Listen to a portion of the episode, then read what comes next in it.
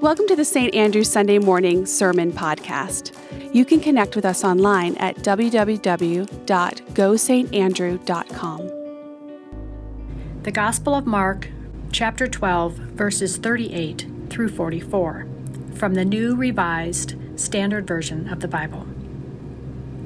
As he taught, he said, Beware of the scribes who like to walk around in long robes and to be greeted with respect in the marketplaces and to have the best seats in the synagogues and places of honor at banquets.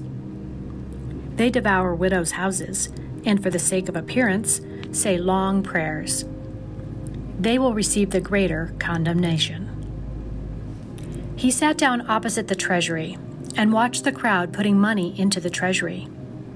Many rich people put in large sums a poor widow came and put in two small copper coins, which are worth a penny. Then he called his disciples and said to them, Truly I tell you, this poor widow has put in more than all those who are contributing to the treasury. For all of them have contributed out of their abundance, but she out of her poverty has put in everything she had, all she had to live on. The Word of God for the people of God. Thanks be to God.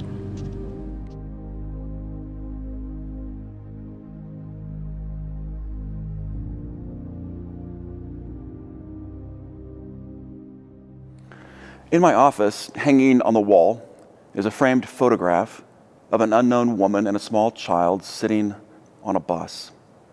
Outside, the rain is falling. The woman stares blankly, perhaps despairingly, through a window holding her head in her hand.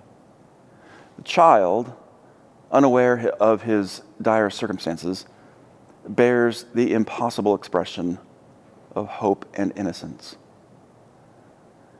The photograph was taken in December 1995, near the end of the Bosnia Herzegovina War. And by then, more than 100,000 people had been killed, and 2.2 million people had been displaced, making it the most devastating conflict in Europe since the end of World War II. This woman and child in the photograph are fleeing the bloodshed. As they board that bus, they are leaving behind everything and becoming refugees. The photograph first appeared on the cover of the Los Angeles Times, and when I laid eyes on it one morning over coffee, just days before Christmas, what I saw were the faces of Mary and her child Jesus. Forced to flee the violence of Herod's bloodshed, Mary and her baby also became refugees. And that photograph hangs on my office wall right at the door so that I see it every day. It's more than a salient photo for me it's my daily prayer. First, a prayer for today's 27 million refugees around the world who, at this very moment, are fleeing violence and death in search of sanctuary and the promise of life. But it's also a prayer that calls me to take daily inventory of my life. Every day, that mother and her child are asking me, To what are you clinging in this world? Of all that you possess, what could you live without? What could you leave behind? Just this week, St. Andrew welcomed a family that recently fled Afghanistan. Under the threat of death, they've left behind everything. And here, St. Andrew has committed resources to help them rebuild their lives in our community in the U.S. What about you? Now, imagine just for a moment that you're about to become a refugee. Imagine that you have just 10 minutes to prepare for a journey into the unknown. You'll never return to where you are now. Trucks will arrive shortly to take you and your family to hopefully a safer place. But you can pack only a single bag for the journey. Into that bag, you can pack only what you're able to carry by yourself. You'll have to leave behind then the, the baby grand piano, the treadmill, the golf clubs, among other things. 10 minutes, three items, one bag. What would you pack? A family photo album, an heirloom, a guitar, a Swiss army knife, toothbrush, money. What would you pack? Of all the things we possess, all the stuff that fills our closets and garages and basements, we all probably have a few things we cannot imagine going without. But if we're honest, we all have a lot of things we can live without, even if we cannot imagine doing so. The secret to genuine happiness and genuine freedom in this life is knowing what we can live with and knowing what we cannot live without. And most of our unhappiness and anxiety in life comes from a misplaced dependence on things or people or even expected outcomes. If we don't know what we can live without, we're likely going to cling to anything and everything until the things that we own start to own us. And if we don't know what we can't live without, we'll never really know deep contentment and freedom from craving more. In the Gospel of Mark, there's a story about a widow who knows what she can and can't live without. In the story, she does the most remarkable, unlikely thing. She walks into the crowded temple one day, heads straight for the offering basket, and gives away her last two coins. For her, it seems, there is absolutely nothing that she cannot live without. She gives away everything she has. What makes the scene so astonishing is that she's standing in line with the rich and the self righteous, the proud and the pious. She's standing somewhere between Jeff Bezos and Joel Osteen. And surrounded by affluence and celebrities, she's so small you can barely see her. She's so unimportant and unassuming, you'd almost miss her entirely. But Jesus does see her, and he wants us to see her too. In her curled fingers, she grips her last two coins. They're all she has left, and when they're gone, they're gone for good. As she waits in line to give her offering, head bowed, hands trembling, Jesus says to his disciples, Watch what this extraordinary woman is about to do. That's when the widow steps forward and raises her frail hand over the treasury basket. She takes a deep breath, the kind of breath maybe that you take when you've made up your mind to do something and you're finally at peace with whatever comes next. She breathes deeply and then she lets go. And as those coins fall through the air and land in the treasury, they barely make a sound. No one noticed it at all, except Jesus. He can't take his eyes off of her. Did you see what she just did? Jesus asks. Look, I confess, I, I don't understand why she did it. I don't understand why Jesus thinks that what she did was a good thing. On a practical level, you could say it was just bad money management. When she enters the temple, she's poor, and when she leaves, she's actually flat broke. She seems to have no thought whatsoever about tomorrow, how she's going to get by, what she'll even eat.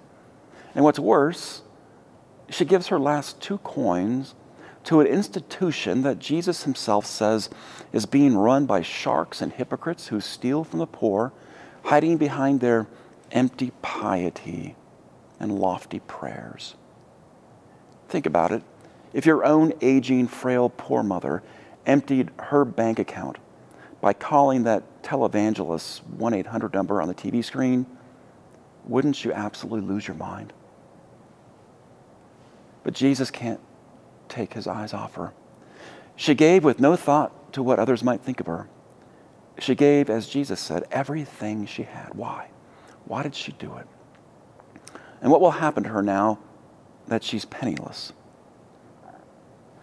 Where would she find her next meal? Who would look after her? In principle, she actually has nothing to worry about. Hebrew law gives her certain protections, a social safety net. It's in Scripture. Her community has a legal obligation to take care of her. You'll find the commandments in Exodus, Leviticus, Deuteronomy, the protection of the ger or stranger, the yatam, the fatherless, and almanah, the widow. And Scripture prescribes tithes and free will offerings for this class of people. In Deuteronomy, God is described actually as the protector of the rights of these people. And in Deuteronomy, it also declares God uh, uh, declares a curse against anyone who would ever subvert their legal rights. And so you could argue that giving away her last two coins wasn't much of a sacrifice at all. She'd be cared for, somebody would look after her. And besides, you might also argue those coins, they were pretty worthless. According to the story, they were copper coins, the smallest coinage of that time. In fact, it took 64 copper coins to make one denarius, a day's wage, which was enough to live on for a day. In other words, the widow had only one 32nd of what it took to live for a day. So then, why did she give it? And why would Jesus commend her for giving it when it seemingly wouldn't cost her much of anything in the end and wouldn't add much of anything to the temple's bottom line? Well, practically speaking, it doesn't make much sense. But Jesus wasn't a champion of the practical. As the writer Annie Dillard once wrote, it doesn't matter a hoot what the mockingbird on the chimney is singing. The real and proper question is why is it so beautiful? Jesus was always drawn to the beautiful. And what was so beautiful about this woman? It wasn't that she made a sacrifice with her two coins, it was that she made a declaration with them. In that offering, she declared that she would not be defined by or bound by or limited by her poverty, her social standing, by what she did or didn't possess in this world. In her offering, she declared her freedom. What little she did possess would never enslave her. And whatever she didn't possess, it would never constrain or chain her. She was free to do what was beautiful and right and pleasing in the eyes of God. When all the rest of those hypocrites in the temple were held captive by what was respected and honored and pleasing in the eyes of others. A good friend of mine at a seminary was sent to a pastor a small Spanish speaking church, mostly of migrant workers and farmers living on the U.S. Mexico border. He'd been there for just a few weeks when he introduced the church's annual stewardship campaign. When he looked over the envelopes of the people who would be mailed a pledge card that day, he came across the name of an old widow as poor as anyone he'd ever known. He pulled her envelope from the stack and he put it into his desk drawer. He didn't want to ask her to make a pledge. She was so poor. He just didn't want to humiliate her. That woman waited and waited at her mailbox for that envelope to arrive. And when it never came, she finally called the church and she said, Pastor John, did you think that because I'm poor, I do not want to give. You don't understand. I am poor only if I cannot give. Today is Dedication Sunday, uh, but don't assume that I'm going to try to convince you to give more to the church. I just don't want to be that preacher. I know that there's a fine line between a long, drawn out stewardship sermon and a hostage situation, so I won't do that to you. I want you simply to think about what it means to live a generous life. What's a generous life? What makes a, a person generous and another person tight fisted? Uh, is a generous person someone who picks up the tab at dinner or someone who writes the big check to the homeless shelter or leaves a big bequest to the university? These are all generous acts, don't get me wrong, but they don't necessarily make for a generous life. The word generosity literally means of noble birth.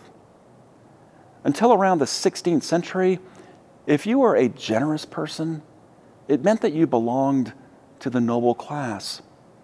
And while belonging to the noble class meant that you were certainly a person of wealth, what mattered more than your wealth was your freedom. To be of noble birth, that is, to belong to the noble class, meant that you were a free person. It meant that you weren't a slave or a servant whose life or fate or ca- uh, was determined by, by class or caste or circumstances. So, so, what does it mean to live a generous life? What does a generous person look like? It looks like someone who's free so free from worrying about tomorrow that they can be fully present in the moment. So free from worrying about money that they can live a more open handed life. So free from always trying to do the reasonable, practical thing that they can do the beautiful thing, like that widow who had so little but gave so much. The generous person believes that to be a child of God is to be of noble birth, free from worry, full of trust in God. This is the generous life. And it's why Jesus points to the widow in the temple and says, Watch her. Behold the beauty of a woman so free that she's bold to do the irrational, impossible thing, opening her hand and letting go of the very thing that would enslave her were she to try to hold on to it any longer. If you're like me, I imagine you want that kind of freedom in your life. But if you're like me, you struggle daily to find it. You're not so poor like the widow, but you still have mouths to feed, bills to pay, kids to get through college. You can't just open that hand and let it all go. You want to do the beautiful thing, but within reason, right? Can I tell you what this widow teaches me, especially as it relates to money? What I've learned about money is that it can buy a lot of good things food, clothes, cars, vacations, everything I need. Well, almost everything I need. And that's the problem, really. Almost everything. It can buy me a house, but it can't buy me a home. It can buy me a nice watch, but it can't buy me time or eternity. My money, it can buy me a tree and a hammock, but it can't buy me rest under the shade of that tree. It can buy me a fancy Mont Blanc pen, but it can't buy me the words or the poetry, the prose to put on paper. It can buy me a swanky guitar, but it, it can't buy me the chords, the melody, the song in my heart. These beautiful things, all of them, they come from a different source, a different place. Nothing, nothing that money can buy can compare to these things or compete with them or replace them. And the more I understand this, the freer I become. Like the widow who gives away her last two coins, there are moments when I can do that too. I can let go of a little more. I can invest in more transcendent, irreplaceable, beautiful things. I can be more generous, more noble, because I suddenly know the difference between what I can and cannot live without. Every year, pastors have to roll out this stewardship campaign, and when I do it here at St. Andrew, people always ask me, Don't you hate asking for money? Can I tell you the truth? In 32 years of ministry, I have never once asked for money. And I will never ask you, How much you're you going to give? Or can you give a little more? I'll never ask it. I will only ever ask you this How free are you? I trust that you'll figure out the rest. Because if there's one thing this story about the widow tells us, it's really this no one's watching. Whether you are rich or poor, no one is watching what you give. Well, except Jesus. That's what the story says. Jesus is watching, not because he wants to know how much money you're going to give. He's watching because he's wondering how free you'll choose to be. He's wondering how much beauty we'll invest in this world.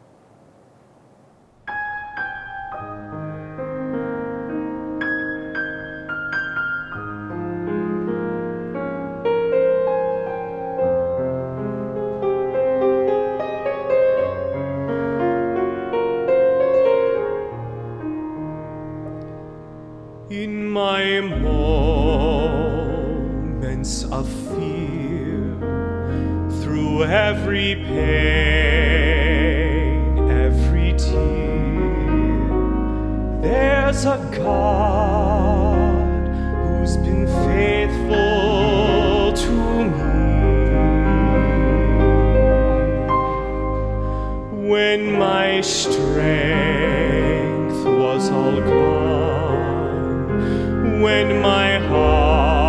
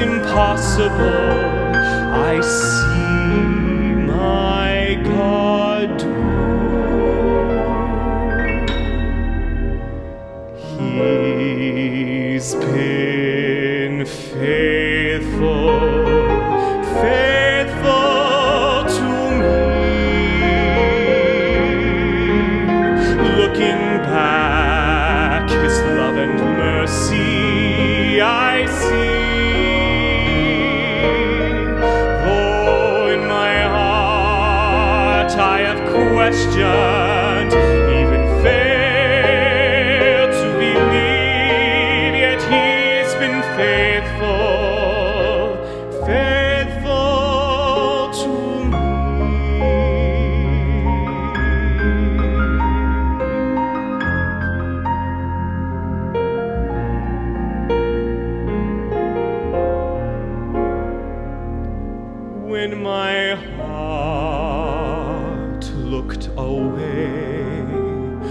the many times I could not pray. Still, my God, He was faithful to me. The days I spent so selfishly reaching out for what pleased me